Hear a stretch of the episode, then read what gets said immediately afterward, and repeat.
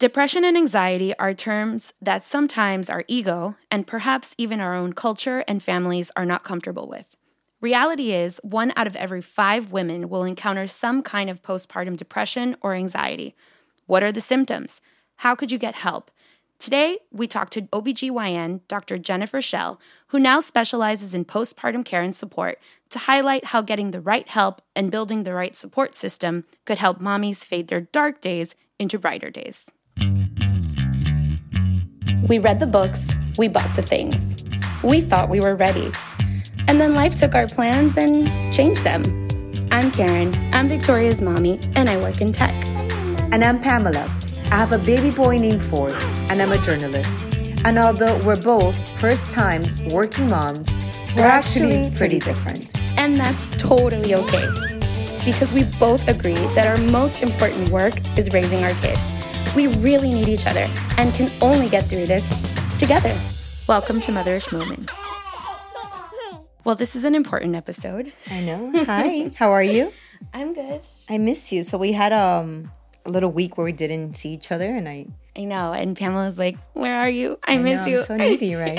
I, I love that though. I like that. I'm not a very mushy person, but I like when people are like that with me because then I'm like, yeah. So happy to be back in the studio for another episode of Motherish Moments. And yes, you're right. This is a very important one. And this is one that we got a lot of during the suggestions and the lives and the surveys that we had. Mm-hmm. Yeah. Another one of the common ones. So I think it's important that we address it. Yeah, and we also lightly touched on it in our very first episode through a little bit of my personal experience, but I'm excited to talk with an expert because I'm not an expert. So, yeah. But first, what's your motherish moment? So my motherish moment of the week, it's a highlight. My son is now pushing his little car. I mean, they're not considered, I guess, official first steps, but it's a big milestone. Those are steps. I was excited. I was like that proud mom. I'm like, okay, I No, videotaped that's a very him. exciting I shared it. I was excited. I'm excited, but every time he hits one of those big milestones, I also get a little sad. You know, like he's growing up so fast. What did they say? The years are short, but the days are long. Oh, yes, I feel that. My biggest thought on that is like, oh, I'm so excited for you, but also he's mobile now. So I know. Good luck. I'm gonna tap you on the shoulder. Good luck. okay, so my mother's moment is oh, had a really hard time this week because I had my first official experience disciplining Victoria. We are around the corner from two, and she's giving me all the two-year-old sassiness. Her favorite phrase of the week is "Eso es mío." This is mine, and she yells it very intensely. Where do you think they get that from? Because you, I don't know, but I'm gonna punch them in the face. No, I mean it's it's normal, I guess. I was with my mom and Victoria yesterday. My mom was like, "Wow, Karen, this feels awfully familiar." To me." Really? Yeah. So apparently, I also went through a thing like that. I know it's very common and normal, but she said that the way she exhibits her attitude was very reminiscent of me. Had a whole thing where she takes swim class, so she was on this little thing, and a little boy came and tried to get on the same little thing that she was on in the pool, and she grabbed his hand pulled it away. She goes, Eso es mío. And I was like, no. so I tried to talk her through. I like channeled all the things that I've read or whatever about how to deal with this. And I pulled her to the side. I explained, like, this is not right. You have to share, blah, blah, blah. This part I don't think I would do again, but I took her over to the other child to apologize. She got very embarrassed and she went into like the deep cry that takes about 45 seconds to actually like make a sound, like the buchero, Yeah. like hardcore. And then I was like, oh, and then I got a pit in my stomach. Basically, the rest of the day I felt horrible. And I spoke to her about it later in the day again, but like my mom's like, welcome. This is the first of many, many years. Wait till things like this happen when they're teenagers. Then you feel like crap for days. Great, mom. Thanks. Way to be very uh, optimistic about this. But anyway, Okay, now we're gonna go ahead and ask our guest to share her motherish moment of the week before we formally introduce her. Hi, Dr. Shao. Welcome to Motherish Moments. How was your week as a mommy? a roller coaster.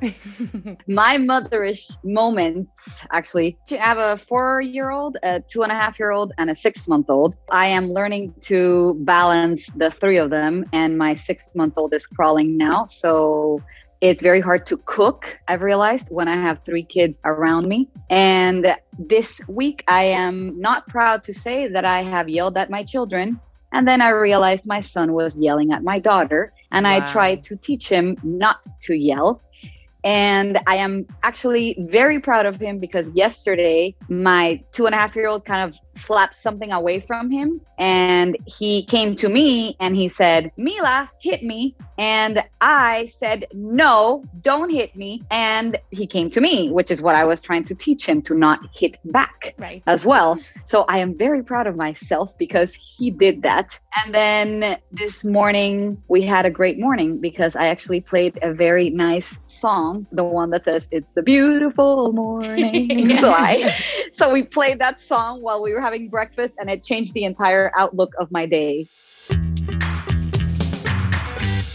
So we're excited to have Dr. Jennifer Shao in our episode today. And it was God sent that we came across her Instagram page because we wanted someone who was really, really focused just on this. And in her case, and she could go ahead and share a little bit of her personal story, she decided to focus just on postpartum care and support because of a very personal experience that she had with her first son. Right, doctor? Yes.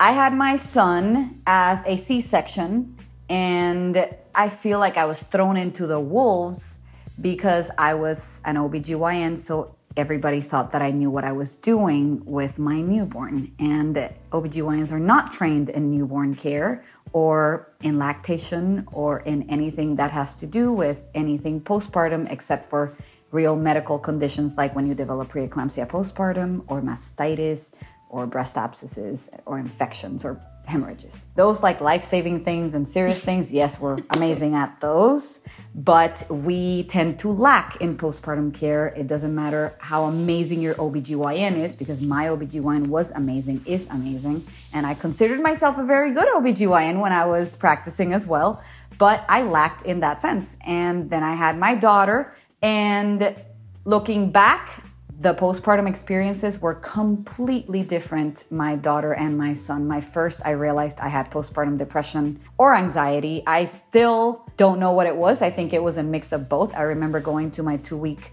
appointment and I said to my partner, who was my doctor, I think I'm depressed. And her reaction was, No, you're such a happy person, Jenny. No, you're not depressed. And I'm like, Okay. So I went my merry way. And again, amazing doctor. I would never criticize OBGYNs because I am one and I love them and we love taking care of women, but our training lacks. It's the reality. Are you glad that it didn't turn out worse than it did? Like when you didn't get the help that you needed with your oh, very son? grateful. I'm very grateful every day that it didn't go worse. I remember one day when I actually put him in his crib, he was crying, and I said, I can't. I just can't. And I went, I tapped on the shoulder of my husband. I said, You go, you deal. I can't do this. And I still feel bad about that. I didn't hurt him. I didn't throw him in the bed, nothing like that, thank God. But I could see how things could have gone worse. And it's so scary to me because if I am someone who luckily is educated in this because I mm-hmm. was an OBGYN, I am an OBGYN, I'll always be an OBGYN, and something like this happened to me, I cannot imagine people that don't have the support or don't have someone at their house with them to helping them just by being there with them. And it could have been worse, yes. And then with my daughter, I had started doing my research while I was still doing OBGYN. So I was more into the whole postpartum well being. So I took better care of myself and opened my horizons because nobody told me when I went to that first pediatrician appointment and the pediatrician told me that my son had lost so much weight. I started bawling in the office. I asked for formula immediately. I just stuck that bottle of formula in his mouth and felt like the biggest failure. And I didn't know I could pump, believe it or not. I didn't know I could be an exclusive pumper. I didn't know I could maybe pump, supplement, and then work my way back to breastfeeding. I didn't know any of this. And people thought I did because I was a professional and I should have known this, but I wasn't trained again. So for my daughter, I became an exclusive pumper and I was so happy giving her my milk. When I went to the pediatrician and they said, Oh, she's gaining weight, I was so proud of myself. I'm like, She's alive because of me. And it felt so cool. And then when the time came to stop breastfeeding, it was actually my husband who looked at me one day and said, You need to stop. And I almost punched him in the face because I thought, What is he saying? like, why is he saying this to me? And the poor man just looked at me and said, You just look so miserable. So he was doing it for me. He didn't want to see me this miserable and I hadn't realized it. And it was true. At that point, I was back to work delivering babies, being on call, and trying to juggle the pumping in between patients. It's interesting you know. that you that you mentioned doctor expectations, right? What people expect for you to feel and they have all these which they comes from a good place, right? They they assume you are strong, you're independent, you have everything together in your life. And it's normal for them to think that once the baby comes, you're going to handle everything else the same way, right? And then, and I remember one of my best friends told me this after she gave birth. A few, she confided in me. I think the baby was Mason probably about a year at this point. She was like, Pamela, you are wired and you grow up with people telling you this is going to be the happiest day of your life. This is the most beautiful thing. Oh my god there's no love like the love that you feel for your child. All these positive messages that set a different standard. She told me so when i started feeling like oh my god yes i do love my son like i've never loved anyone before but i'm also feeling all these dark conflicting emotions like i didn't know who to tell because it just didn't seem normal for me to be feeling the way that i was feeling yeah it just broke my heart. A, the fact that I was we were oblivious to it, right? The fact that she didn't feel that she could talk to anyone. And the fact that she didn't understand the science behind it. Because I'm a huge advocate of trying to break it down in terms of like there's a scientific explanation as to why you're feeling this way. And a lot of components that add into that. So I'm hearing you and I'm like, I'm listening to you and I'm like, oh, I'm trying to figure out. First of all, I'm trying to figure out when when will this when will I get over I'm sorry. It's okay. Tell I, us because I'm know curious, other like, people have felt this. When am I going to stop feeling bad about that? When am I going to get over this hump? Like I'm, th- I'm like trying to mm-hmm. take in your story, and I still, I'm so sorry. Can I ask you something? What do you feel bad about most? I, I feel so. I'm trying to look back at my the first year with mm-hmm. joy, and I still can't. And I yes. want to fix that, right? But I think taking it back to what we're talking about here, what I feel is that in my pre delivery experience, I prepared for the baby. Mm-hmm. I researched every stroller, onesie, mm-hmm. like blanket, whatever, all those things. And then afterwards, this whole thing hit me like a train in the dark. And I was like, what? is going on? I felt so confused, exhausted, drained, but also just bad. Inadequate. Yeah. I, yeah. I felt inadequate. And Karen has shared publicly, you know, through a blog, this is how we kind of came together. The fact that she was like, now that I look back, I realized that I had a lot of dark days, you know, and she wasn't expecting to yeah, feel that the, way. The, and well, the first time that I felt some sort of kind of comfort. I think it was very unexpected. So I took my daughter for her first pediatrician appointment. It was the first week. And the pediatrician, I obviously had never met her before. I'm with my baby who I was freaking out about her weight because she we stayed an extra day in the hospital because she had lost weight more than usual. I was trying to breastfeed, the whole thing. And the pediatrician started the appointment and the first 20 minutes were about me. She's like, "Tell me your pregnancy experience, tell me your delivery experience, tell me how these few days have been. And I was so caught off guard because I was like, but we need to talk about the baby. She's like, no, no, no, we need to talk about you. That's wonderful. Yeah, because she said, if you're not okay, then you can't take care of this baby. She must have seen it. I, I, don't know. She went through it probably. Yeah, she has three kids, so uh, she might, she, she went through it. Yeah, I can guarantee you she yeah, went through it. That's yeah. amazing. But I just want to. I'm very curious to hear about some of the things that you kind of suggest on how to. Number one, indicators of when if you may be feeling this way. What are some of the signs? And then, of course, after that, we can go into how to address it. I'm a strong believer that every mom needs support, extra support from either someone like me, who I consider myself a postpartum specialist. And if I could describe my services, it's extra TLC. It's extra tender loving care. And actually, I should remove the word extra. It's tender loving yeah. care for moms because we don't get it, because we deliver and it's mostly about the baby. And I just try to make women's lives easier because it is so hard to have a baby and nobody tells you how hard it is. And when they tell you, they just say it's hard, but they don't give you advice. It should come with something. Because you will have the friend who'll be like, oh my God, don't expect everything. You're going to be exhausted. They'll tell you that, which is good. Because then when you go through it, you're like, oh wait, it happened to my friend. But they don't tell you, do this, this, and this. Because first of all, it might be different for you. And second of all, she may have forgotten because we get a little bit of amnesia. Yeah, How else all do my you think friends we have forgot. no kids? All my friends forgot. Yes. No one told me. Yes. no. So I don't forget. I tell everyone because I've been the mom who failed at breastfeeding. I've been the exclusive pumper. And now with my last one, I was the mom who rocked breastfeeding, but my daughter had milk protein allergy, so I couldn't breastfeed. So I've been all moms in one in the feeding department and in the feelings department.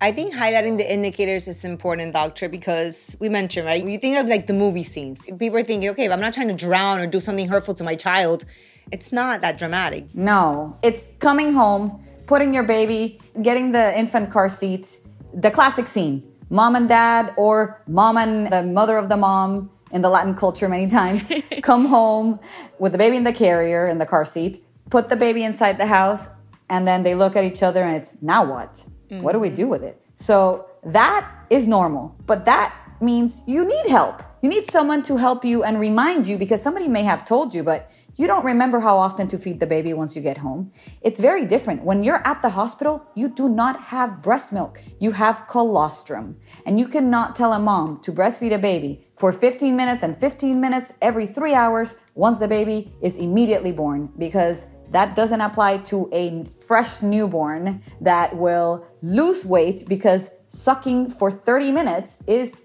too much exercise for a baby. So you have to feed for less time, but more often when they're first born. Now you get home and then you feel your breast super engorged. You go through all these body changes. And because Pamela loves the scientific, I'm going to focus on that a little bit right now.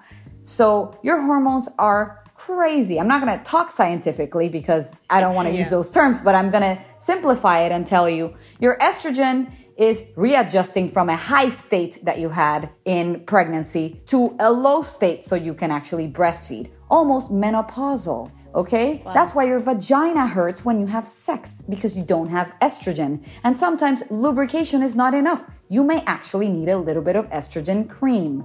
So, who's gonna tell you that? People like me who have a special interest in postpartum care. So you get home, like I was saying, a few days later, because of, I don't know if you know this, but between a vaginal delivery and a C section, the milk for a mom with a vaginal delivery comes a day or two earlier than the C section one. Oh, wow. So I didn't know. Mhm. I didn't know so that. you're so you may call your friend and say, "When did your milk come in?" Oh, mine came in on the third day, and you had a C-section. You're like, "Oh my god, it's day four. It's not here. What am I doing?" Oh, For me, you freak five out, right? Days. Five days. See, were you a C-section? Yeah. Yeah, there you go. That's why. So people with gestational diabetes, the milk takes a little longer to come in. All these things, So, so you're saying like all explanations. these new information that you don't know and you don't have access to Mm-hmm. adds on or leads to these anxiety and depression like feelings. Yes, I think lack of information in most women is the problem. So when you have someone prepare you right before delivery or right after you deliver, tell you all these things, it calms you down and you feel more normal. Right. You have no idea how many clients call me or text me, "Oh my god, I think I have mastitis." And it's because their milk is coming in. You feel like your breasts are going to burst and you're in pain and you're engorged. And by the way, engorgement can give you a low grade fever. That's not mastitis. So there are all these things that they're freaking out and they're like, I don't want to do this. This hurts so much. I don't want to breastfeed. The latch, a painful latch is not a normal latch. It needs help. How many moms have called me and they're like, I've had moms text me in the morning saying, Oh, I want to use my call for increasing my milk supply. And if I'm in between calls or doing something like what I'm doing with you that I can't answer my text right now, when I answer, they have another text that says, Never mind, I want to wean off. it's like this poor mom. Like, and I'm like dying because I've been there and I remember, I'm like, oh, this poor girl, I felt so bad I couldn't respond and now she wants to quit. So then I have to call her and explain, this is why this is happening. Because like Pamela, many people love scientific explanation. I just think it helps you feel sane, right? I think once you hear like, okay, it's normal that I'm feeling like this, and it's normal. You mentioned with the anxiety, like I had a fear that something was gonna happen to Ford. Like I was oh, so emotional with that. Like I don't want anything to happen to my baby. And then like once I read about it and I talked about it with, there's a scientific that your hormones, your it's only the first few days. Like give it some time. You you mm-hmm. know. Thank God for me too. I just kind of like faded off. But there is a lot of other things that maybe perhaps women don't consider it as postpartum postpartum depression, you know?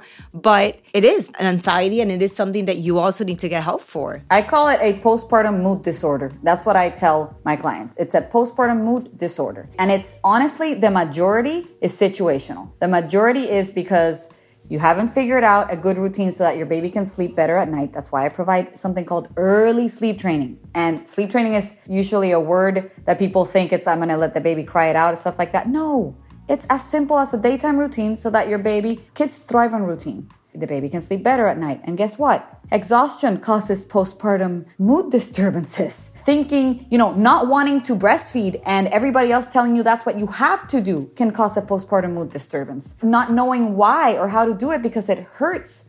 Pain. Listen, pain. Chronic pain causes depression. It's known in people that are not pregnant. People with disorders like fibromyalgia and these chronic pain disorders can get depressed. So, do you think a mother Let's mix all these things. New mom or a mom that's not a new mom. I have many clients that it's with their second or their third. You mentioned, Karen, that you had a hard time with your first baby. I am going to guess, and you can correct me if I'm wrong, that you are weary of having more children because you don't want to go through the same things. 100%. If you ask my husband, I had the conversation with him two weeks ago and I said, nope, I'm not doing okay, it. Okay, so please allow me to help you because I can make a difference. I know it sounds crazy, but having support will change the way things will happen. If you want to have a second child, some women want one child right. and that's okay. That's right. the other thing. Yeah. If you don't want more children, that is fine. You don't have to have more children. But if you want a second child, not having one because of what happened with your first, would make me very sad. But I think it's even hard to admit something like that, right? It's like admitting that you need to heal some traumatic hard. experience to be able to go through it again. Yeah. And does require healing. And I will tell you something I am not a mental health provider. My services, I think, are therapeutic in the sense that they help. When should a woman seek mental health or an expert? And what type of help should a woman be seeking postpartum? Okay. Period. That is a very loaded question.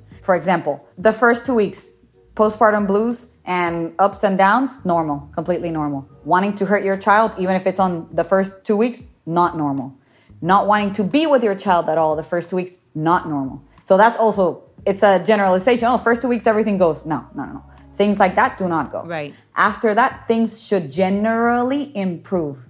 Now, you need to ask yourself, and you probably didn't ask yourself at the time this because I didn't ask myself this when I was going through it. Am I enjoying my baby? That's a simple question.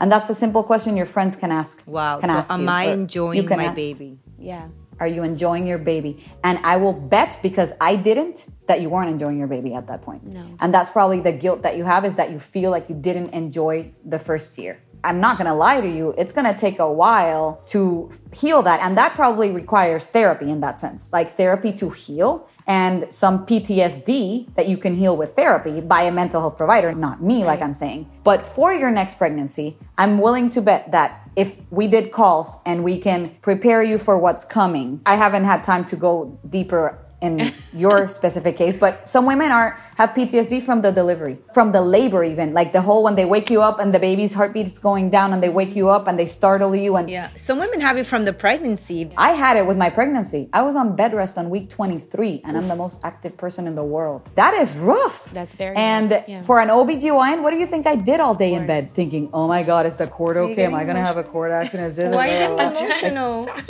I'm sorry. This is hard. This is hard talk. But to the listeners out there, if you had a hard time during your pregnancy, during the delivery, during breastfeeding, during pumping, maybe when the baby turned four months old, when you realized your life is never gonna be the same. Double so, click on that.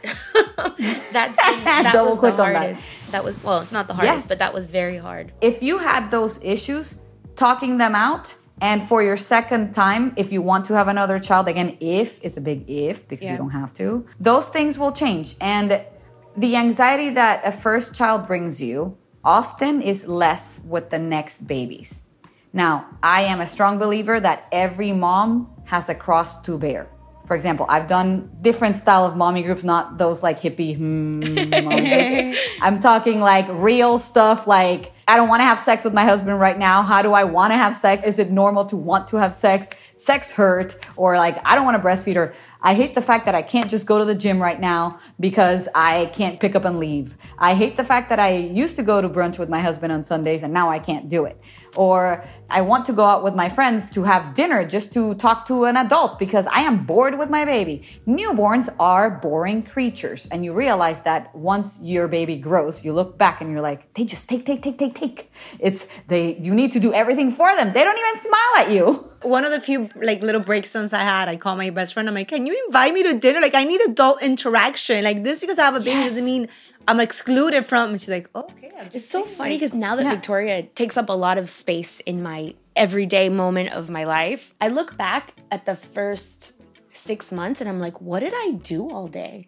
I was also an exclusive pumper and I was home, you know, not working for six months because I have a very generous maternity leave at work. But like at that whole funny time, how we think that like in a, the US. Sorry, huh?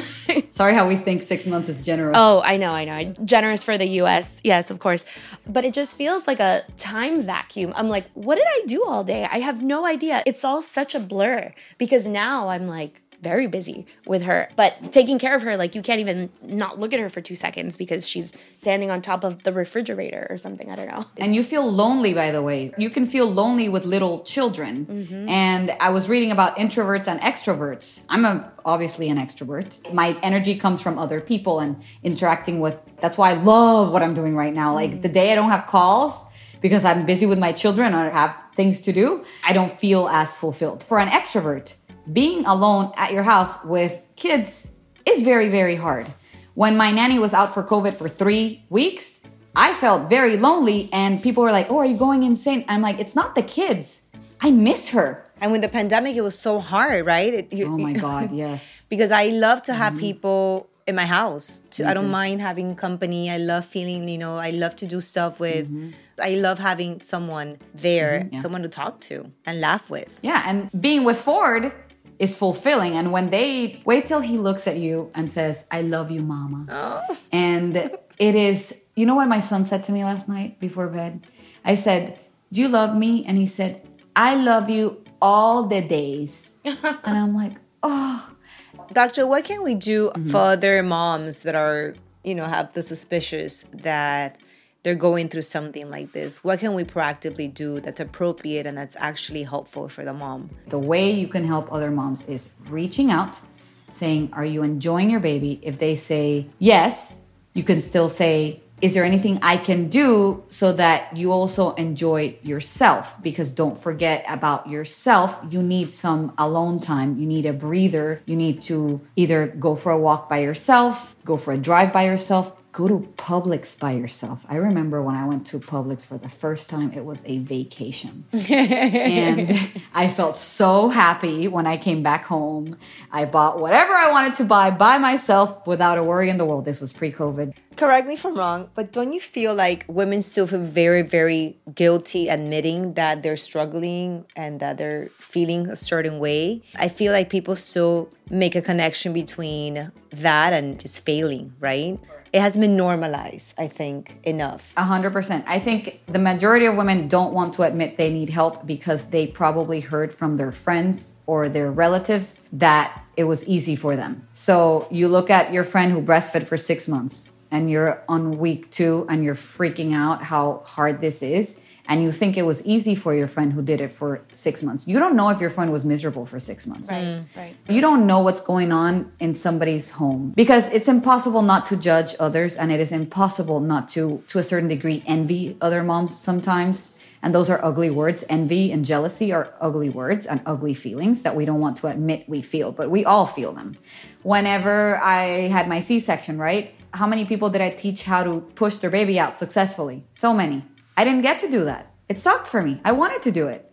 I didn't have the choice. My baby was breech. So whenever I would see my patients that had an easy delivery, easy labor, and everything, I had to remind myself and say, it may have been easy for that person to do so and so and so, but I'm sure they have struggled with something else. Whenever I had the mom groups, there was always the mom who was the one that looked like she was breastfeeding champ something super easy and then there was the other mom who would look and be like oh my god how am i even here i need coffee struggling right and i remember having this mom group i'll never forget it and I turned to that beautiful mom. I knew they were all looking at her like, how is she so perfect? Like, blah, blah, blah. And I asked the mom point blank, and that mom had PTSD from her labor. She cried with us. Wow. And it was such a beautiful moment when all the other moms felt like they weren't abnormal. Yeah, they were like, oh my God. Yes, it normalized, like you said. Momhood is an even playing field. Mm-hmm. We struggle at different points. Some struggle getting pregnant, right. some struggle first trimester anxiety, which is real, especially for moms that have had miscarriages. That is another huge topic that I would love to talk to you about someday miscarriages, because they're a big taboo. Um, and terminations too, I don't know. But mm-hmm. all those topics are taboo. So there's moms who suffer with that. Moms who suffer because everybody opens the door and they're like, "Oh, you must be so happy. You look so great pregnant." And on the inside they're like, "I hate being pregnant. I hate it."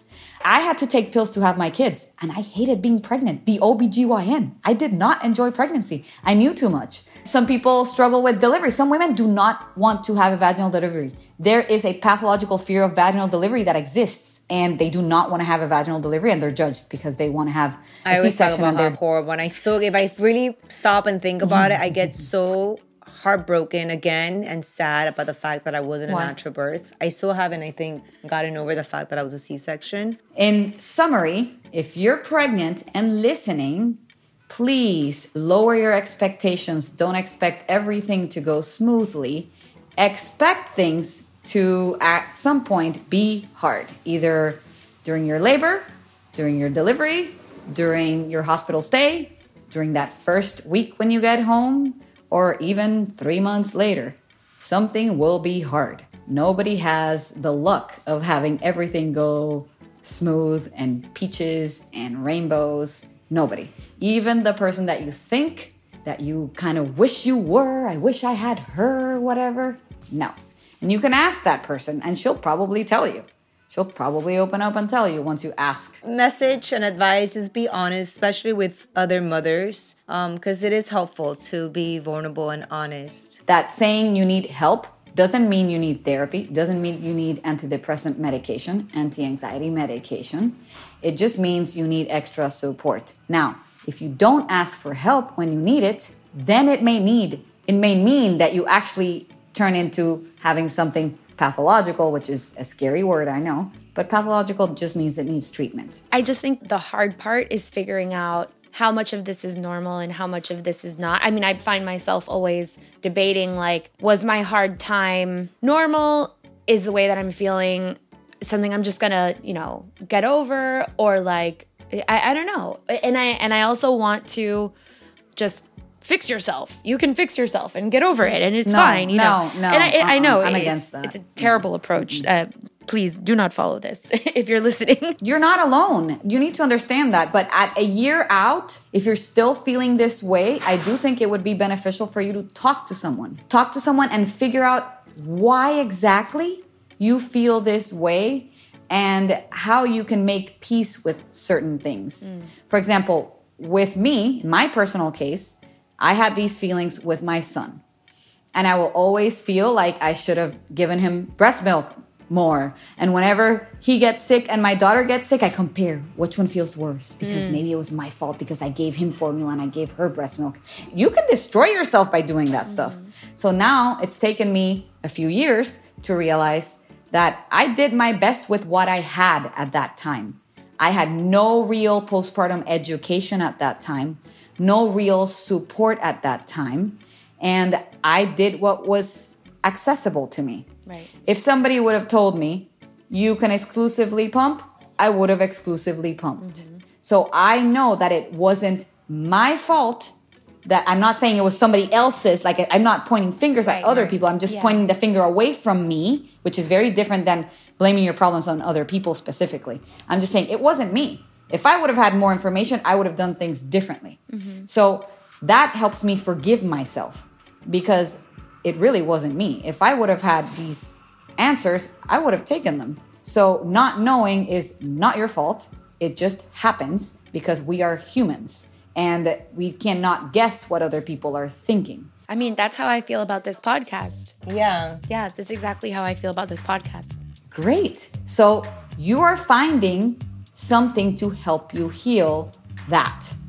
But I do think that after a year, you should probably go back, kind of relive a little, which hurts, so that you can move on and not be afraid of doing this again if that's what you want to do because you're not alone. Look, now you have Pamela. I don't know if you had her from the beginning, but you have no. someone to talk to now. See? I'm serious. Having her will help you so much during your journey. And you have your friend. You're not the same person you were when you had no, your first child. Not at all. Not at all. Thank you so much, doctor. I have a feeling that there are going to be a lot of women who are going to be nodding the entire episode. Yeah, during my personal session here. well, thank you so much, Dr. Mm-hmm. Shao, and thank you to everyone for yeah. sharing. Thank you, guys.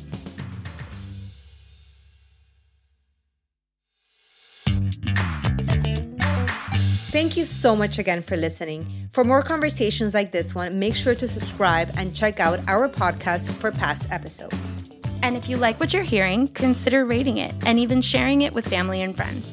We would really appreciate it. For more content from Motherish Moments and to connect with us, go to our Instagram page at Motherish or go to motherishmoments.com.